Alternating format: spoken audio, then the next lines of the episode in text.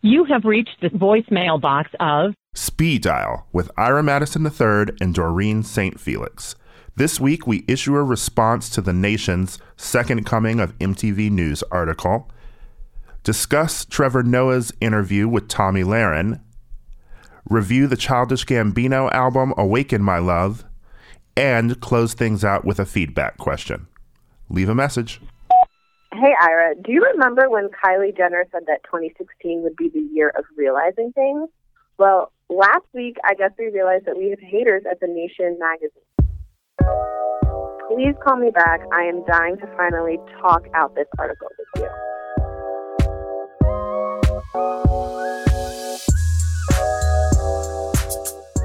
you. Madam Doreen. Yes, young activist.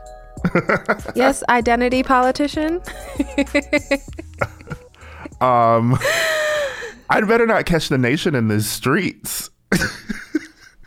Listen, I are you still in shock? Because I think I'm still reeling a little bit.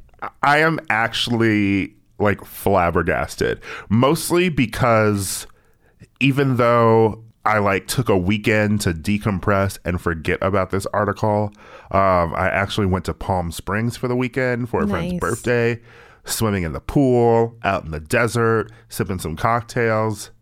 It seems like new people keep discovering the article and mm-hmm. sending me a message saying how sorry they are that it happened. So I keep being reminded of it. Yeah, the same thing has been happening to me. All right, so I guess we just need to summarize this bullshit. Bullshit is the only word I can really use to describe what happened to us last week. Basically, an article was published by The Nation magazine, which is allegedly a left leaning publication titled The Second Coming of MTV News. And it is really an opinion piece that masquerades as a reported piece, considering that nobody at MTV News was really contacted. Um, by the writer.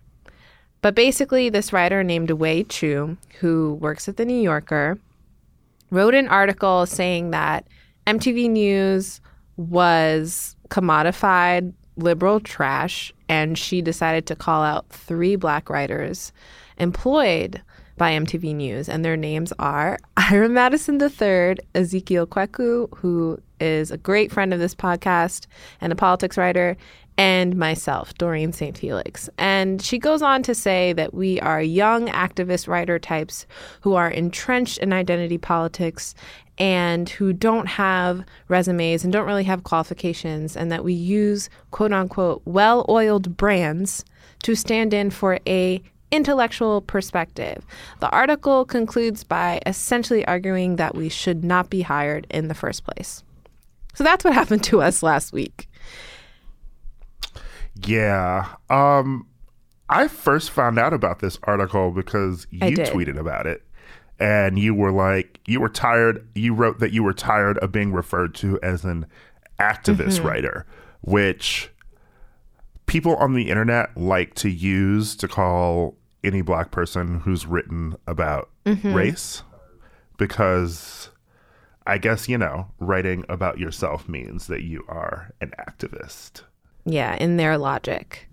And you also tweeted about your qualification. So basically, beyond just the tone of the article, which I think was very malicious and very aggressive, the article has some really bad factual errors within it. And one of them is the idea that myself and Ira, like, don't have any qualifications. Ira has a master's degree from NYU. Ira, you were at BuzzFeed, you were at New York Magazine, and you tweeted that. And I thought that sometimes when racist people write hit pieces or like make up these convoluted arguments about why diversity at corporations is not done with the right intentions, what they always erase is that often the people who get hired by corporations are the elite of POC and black communities, right?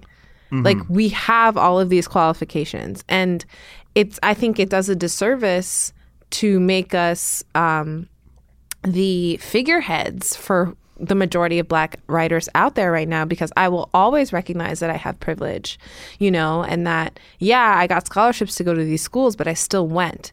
And so I think just the audacity to not only misrepresent the work that you do and the work that I do and our qualifications, but then to kind of throw every other kind of black writer under the bus in the process, it's just, you know, I think this writer, I think this writer has a problem.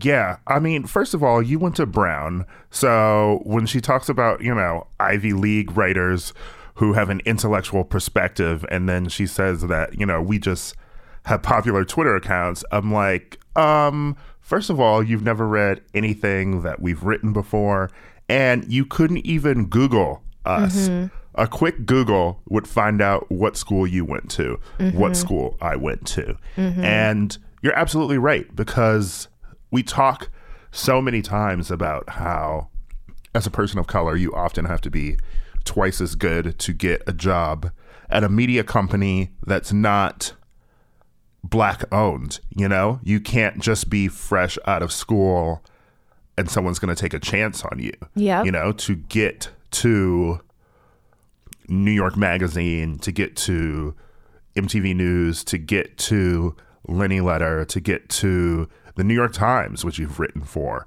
Mm-hmm. You know, you need to have the qualifications.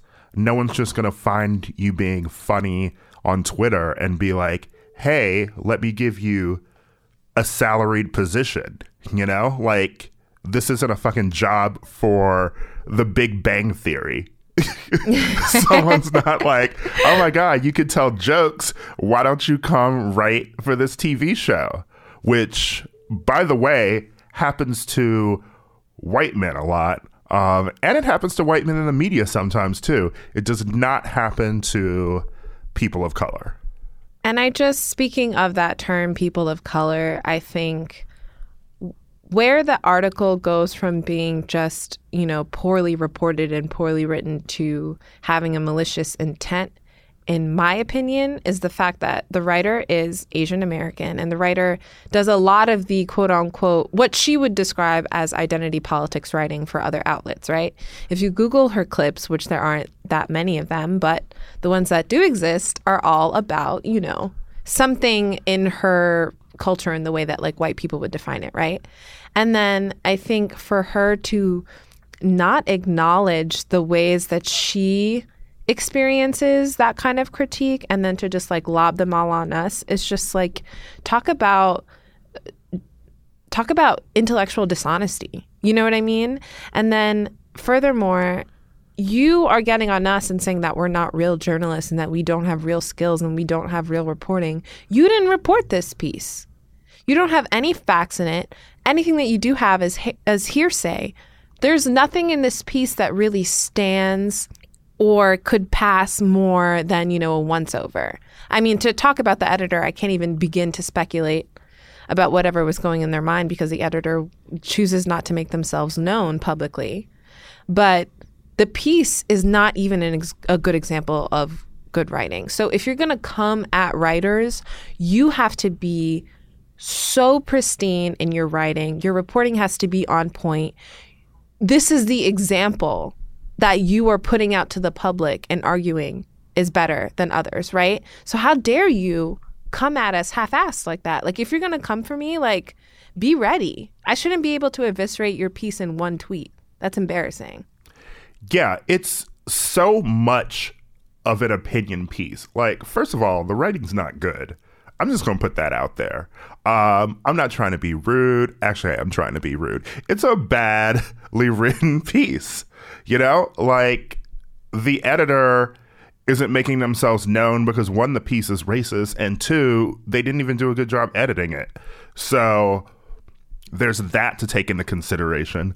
Plus the fact that, like you said, all of this is hearsay, and it sounds like it sounds like she talked to one disgruntled writer mm-hmm. and was like, "Oh, here's an article that I can write." You know, it's like thinking of how many people try and write pieces to take down media companies, I was just like, Heffa, you could have never gotten a job at Gawker.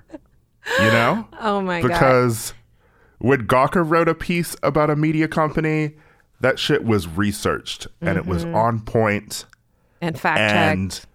It had a message.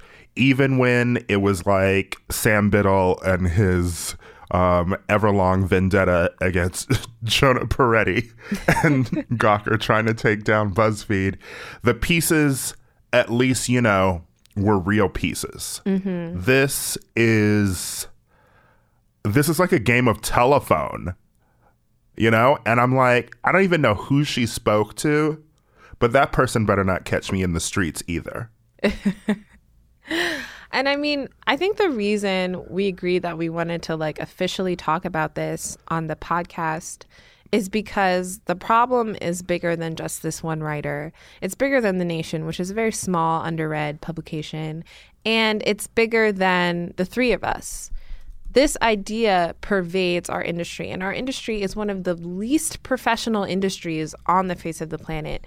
People don't know how to keep their feelings at home. They don't know how to keep their emotions at bay. And this is a real problem. And I think for anybody who's listening to our podcast that either is a journalist or is interested in entering this industry, I would say you have to be braced for this problem. And when you see it happening, you need to stop it dead in its tracks. You need to speak out against it because we can't have, especially in the era of Trump, we can't have malice masquerading as journalism. I I couldn't help but feel like this attack was uh like a prophecy of what's to come, right? You know, if a left leaning publication is putting out these screeds against identity politics and is using a person of color to do so, how the hell are we going to fight against Breitbart? You know? Like, how the hell are we going to fight against this administration? So, I would really invite anybody who has power, anybody who wants power, anybody who's thinking about power in media and in writing, who is listening to this podcast, to really think about what the fuck they're doing. Think about the words that they're using and think about what power structures they're reinforcing by using those words. And if you're really considering who is hiring people for diversity issues and, you know, people not having the right qualifications for the job that they're doing, maybe look at the fact that you wrote a six paragraph article about taking a train to Charlottesville and the Paris Review paid you for that. Oh my god. Jeez. But seriously, like Wei Tchou has not reached out to us. The nation has not reached out to us. I think, you know, the fact that this piece went viral and that unanimously we were supported, and moreover, the argument that identity politics even means anything was also taken down. I think like you all owe it to yourselves before you even owe it to us to speak out and issue a statement, but that's on you. It's actually been very cowardly, if I can say that, because she issued this article that was a takedown of three writers in a really cruel way. And she had the nerve to put on her Facebook page that she was taking a little social media break. You know? And Yeah. so, like, you throw this bomb at people, and then, I don't know, maybe she's taking another train to Charlottesville, midnight train to Georgia, wherever the fuck she went. She decided to get off the internet. And these people always do that. You know, I'm They thinking do. About then- Nico Hines um, earlier this year, that Daily Beast reporter who wrote that piece about gay athletes at the Olympics and basically outed some people in this cruel, you know, homophobic hit piece that he wrote. Mm-hmm. He hasn't been online since the Olympics. You know, these people use their publications to attack other people and then they sort of flee and don't own up to the consequences of their writing. Whereas we have to sit there and we have to, you know, be reminded over and over again about the piece. And for all the kind words that people have sent us, we really appreciate them. You know, the downside to that is that every time you tweet us about it, we're reminded about this piece, right? And we're just trying to do our goddamn job. So it's just like, how dare you throw that stone and then go inside your brick house and then we have to be the ones to be dealing with like both the fallout and all the other effects of it. It's just like you know, stand in your shit, as I tweeted. Going forward, if you're going to use that word, you need to really think about what you mean. And chances are what you mean is something racist. And if it is, then you should use, you should describe what your feelings are. You should have to look your disgusting racist feelings in the face as opposed to using the signal you know that you know will like go viral and get black twitter angry or whatever like Yeah. you should have to use your words Just write that these niggas writing about fried chicken. That's all that you want to say.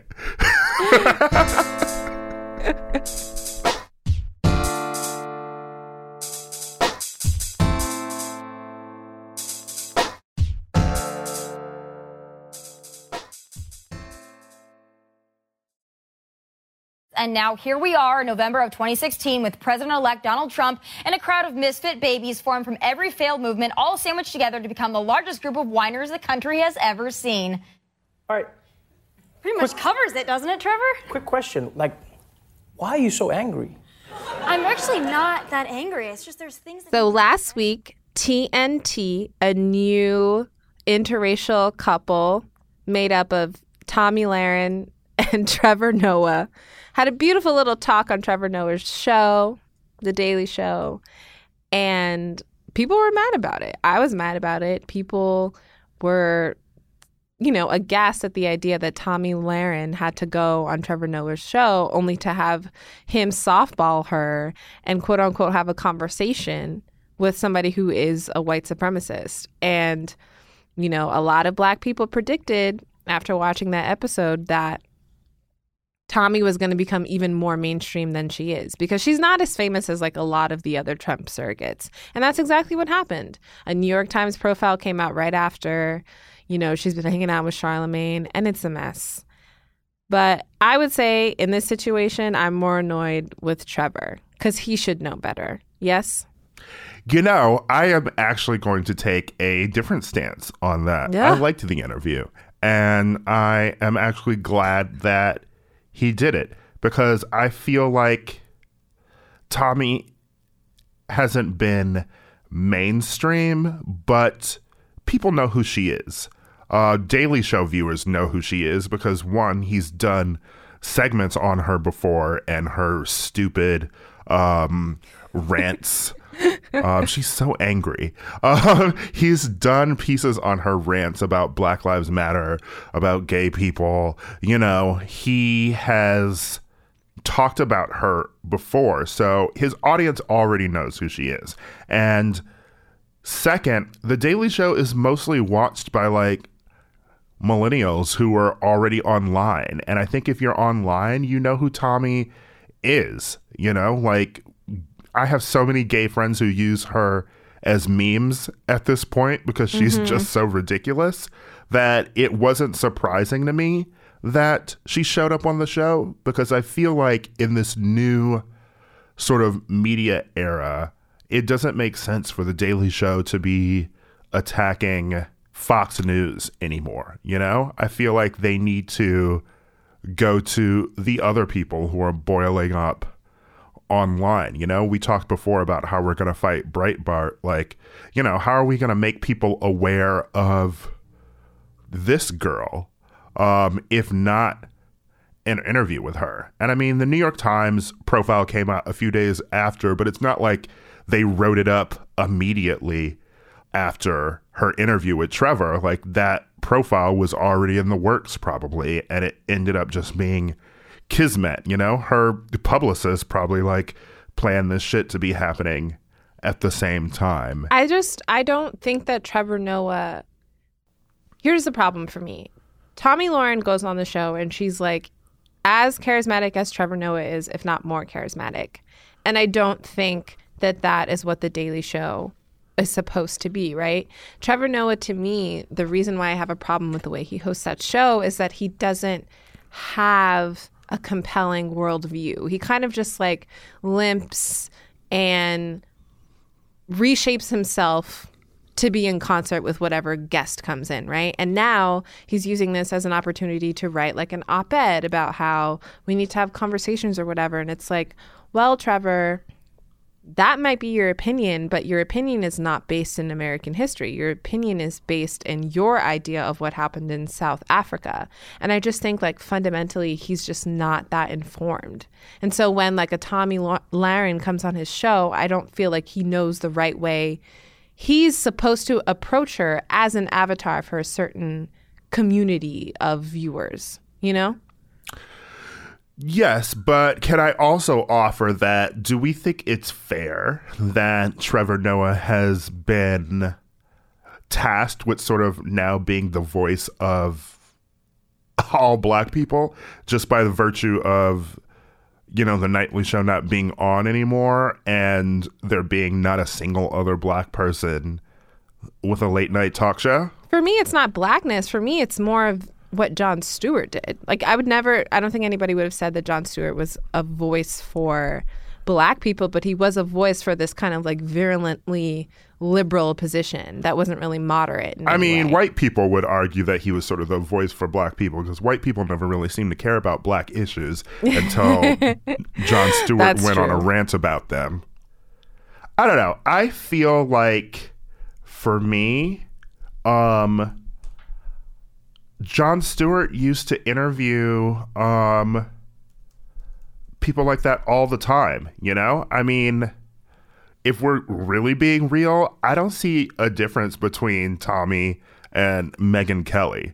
You know, I think Megyn Kelly Ooh. uses more dog whistles in the way that she has racist rhetoric on her shows. Like, but she said shit like, you know, Santa's white um, and allows people with dangerous views to be on her show unchecked um, in the way that Tomi just sort of comes out and says, I think Black Lives Matter is the new KKK.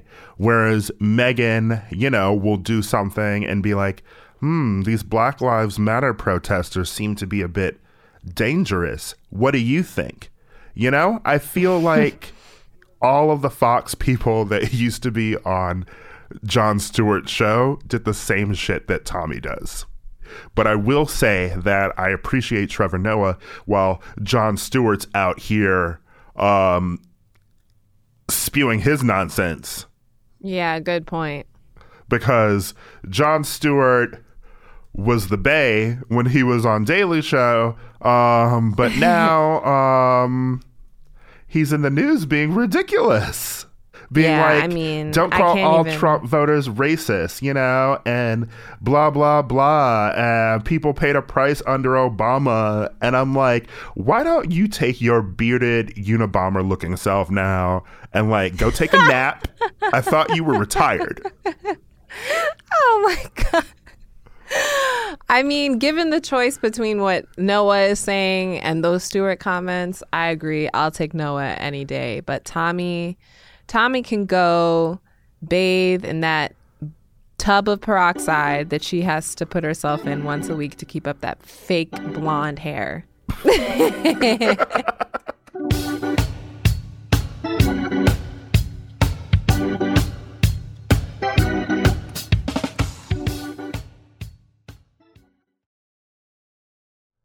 So, Childish Gambino has a new album out. And if you don't know who that is, that is Donald Glover's rapper alter ego mm-hmm. who lives on Sesame Street. His new album is called Awaken My Love. Uh, I said my love because there is an exclamation point after love in the title. So, you know, this is about to be one of those like neo soul black, um, just funky psychedelic albums because black people only put exclamation points at the end of their albums when you're about to get some roots Andre 3000 shit. Oh my God. I am dying. Yes, that is a perfect description of this album. Um, I'm not a huge fan of it.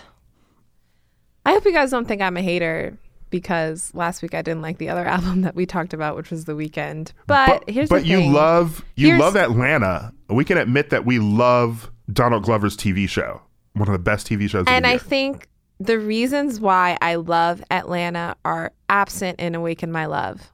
Atlanta, to me, why it's so smart is because Donald Glover, his character Earn, is not in every episode. It's a very um, ensemble performance. Like some episodes, you know, are just focused on Paper Boi, who is the rapper character, and you don't. Everybody else is just kind of like off to the sides, and their performances, while like amazing and brilliant and funny, are in the service for telling his story for that episode. And I felt like Awaken My Love doesn't have that sort of originality. Clearly, Atlanta has a lot of source materials like Louie, like High Maintenance. You know, there's so many shows that it's based after. And you wrote really well about how Atlanta kind of subverts the black sitcom expectations uh, in the 21st century. But Awaken My Love doesn't really take its inspirations to another level. And its inspirations include George Clinton, Parliament Funkadelic, you know, Harry Nilsson. There's some D'Angelo, like you said, on it. There's some Andre. But it really just sounds like he's doing karaoke versions of all those people. It doesn't sound like, you know, he took it to the next level. Yeah, I'm actually not a fan of the first half of the album. Once we get to once we get to Redbone, I like the rest of the album. I love Redbone, California, Terrified, Baby Boy, The Night Me and Your Mama Met. Like those are good songs to me, but as a whole, it doesn't quite gel. I think you're right in sort of the idea that he's not really living in this period. Yes. You know, for one, he hasn't really had any inclina- inclinations towards funk in the first mm-hmm. place. So the album sort of came out of left field. It's sort of, in a way, like Lady Gaga's Joanne. Oh, that's an interesting comparison. You know, it's just sort of putting on sort of this persona for an album and just feeling, you know, like this is what I'm presenting for the world today. I like Joanne a bit better because I feel like Lady Gaga just, you know, she commits to that shit with so much conviction that you almost sort of believe that, you know, she grew up with Shania Twain and, you know, is hanging out at the Grand Ole Opry and, you know, roasting pig feet in her trailer.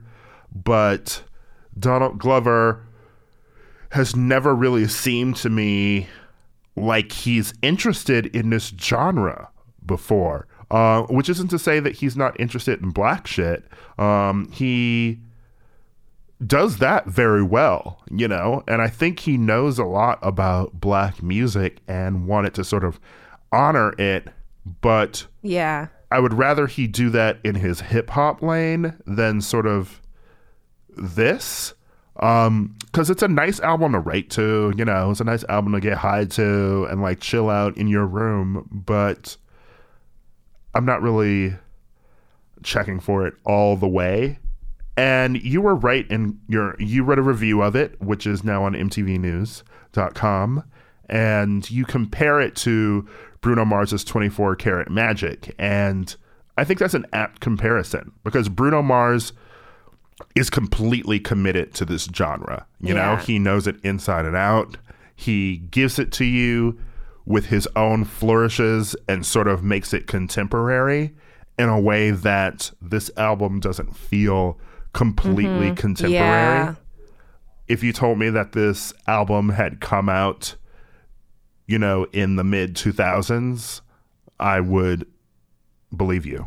The only thing that is strikingly contemporary on it is there's a little auto auto tune, but there was not enough of it to feel like he was doing a riff on classic funk.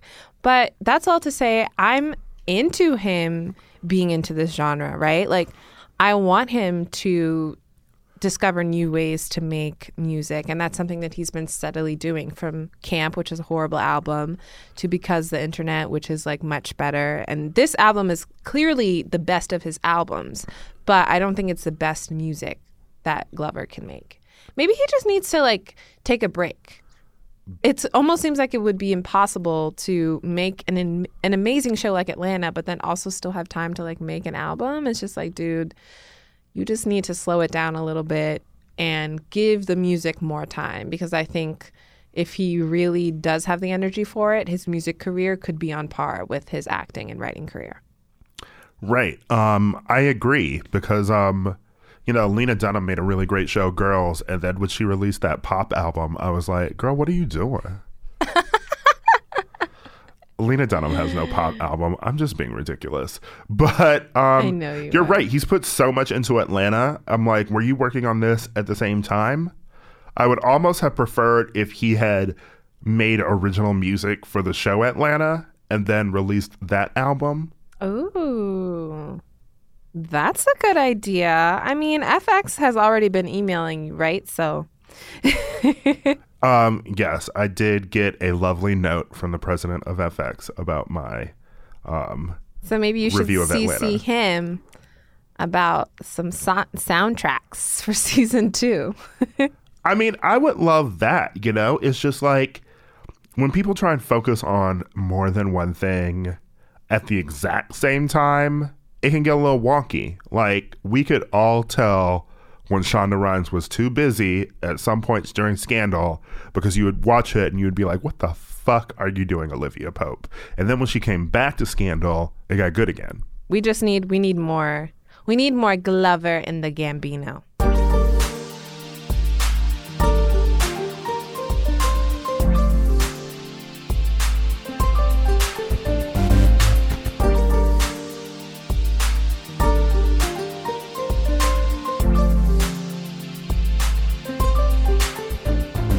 Closing out our episode with some feedback this week.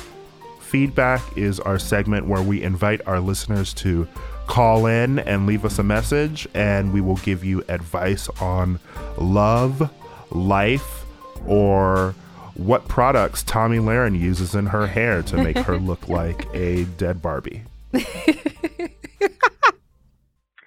Hi, Ira and Doreen. Um, first off, I love the podcast, and it is a highlight of my week every week when it comes out. Um, my question is about um, so the situation is that I am um, a bisexual woman, and I live in a town in a kind of rural area, and there's not a lot around here. Um, as far as like other cities, it's kind of like three hours in each direction to get anywhere else. Um, and it's not a very accepting place. Like people drive around with Confederate flags in the back of their truck kind of place. Um, and they had a gay bar once, but it got shut down after protests. So it's kind of like a time warp here. Um, and I know that it's like a privilege to in in a certain sense it's a privilege to be bi because I am straight passing and um I don't have to out myself unless I want to. Um but right now I am making plans to leave um and move elsewhere to a larger city and go to grad school. Um but that's not going to happen for a while. So I just basically I, do you have any advice for finding yourself in a situation where you want to explore more of this part of your identity, um, but not really having a safe environment to do so. Um, I'm out to some of my friends here, but some of them I'm not. They're super conservative Christians and they would not um, be down with that. So it's kind of like I have a choice between being true to myself and um, exploring these connections um, and this part of my sexuality, or just stifling it for another year or two, or however long it takes me to move. And um, I don't really know which direction I want to go in, or if I do want to go into exploring myself more and um, exploring being with women. If it's something I don't want to have to hide it because I think that's stupid and if it helps any for context, I'm in my mid 20s, so it's not like I'm a teenager with parents who will kick me out or anything. So that's good, but um, it would just alter a lot of the dynamics of my social circles, and it would cause a lot of upheaval in my life if I decided to pursue that while I live in this area. And again, I I love your podcast, and thank you for being such valuable voices um, to your listeners. Thanks. Thank you for calling in. This is a really heavy question. Um, what I will say is, I feel like our safety is the most important thing in life, especially in this new, you know, Trump's America world.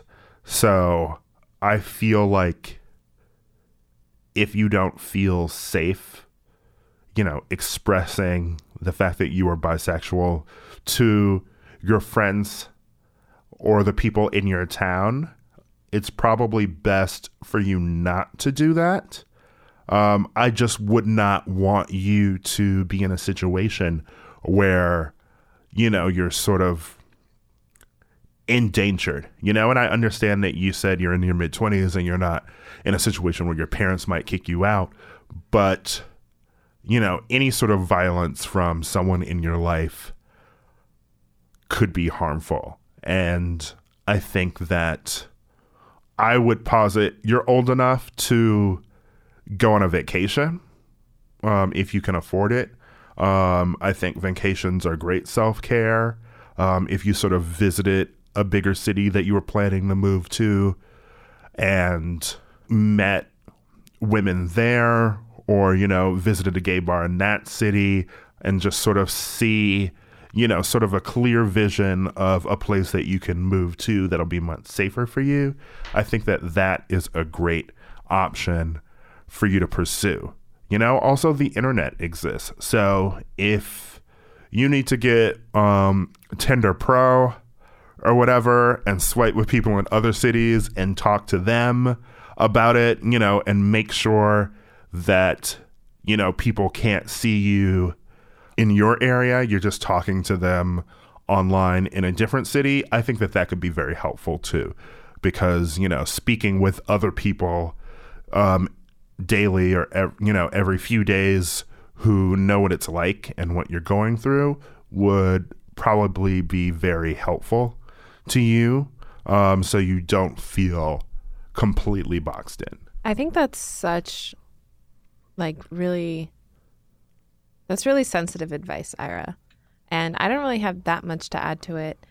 You know, I would say that often in towns that have a predominant kind of like political allegiance, there are people who are like you, you know, who are looking for safe places to feel like they can just be themselves. And I don't know if there's a kind of channel, maybe it's internet based or you know, maybe you have that one friend who knows other people that could kind of get you within that fold because as much as you have to think about your physical safety, you also have to think about your own like spiritual and mental health and you know, talking to people online can do a lot, but it's always great to be able to talk to people in the flesh and in person. So I would say if you have even of an even an inkling of someone that you can reach out to safely, I would reach out to that person and then try and create a network to sustain you while, you know, you move towards making that big move.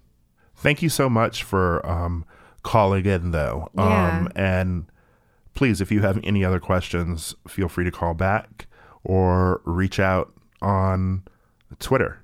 Um, you know, you can find me at Ira. And, you know, I would love to talk if you need to. If you would like some feedback from me or Doreen, our number is 424 354 9335. Once again, that number is 424 354 9335. So I'm gonna have to go, Doreen. Um, I have a midnight train to Georgia that I'm going to be taking. Um, Wei Tchou is on the train as well. I think we're gonna sit there and have a good long chat. I feel like one day I will feel bad for Wei Tchou, but today is not that day. Like, like what day? All right, Boo. I will talk to you soon. Have fun on the train. Bye. Bye. This episode of Speed Dial was produced by Michael Catano, James T. Green, Mukta Mohan, and Kasha Mahalowicz for the MTV Podcast Network, with additional engineering by Little Everywhere. You can subscribe to this and all of our other shows on iTunes, Stitcher, Google Play, Spotify, or wherever else you can find your favorite podcasts.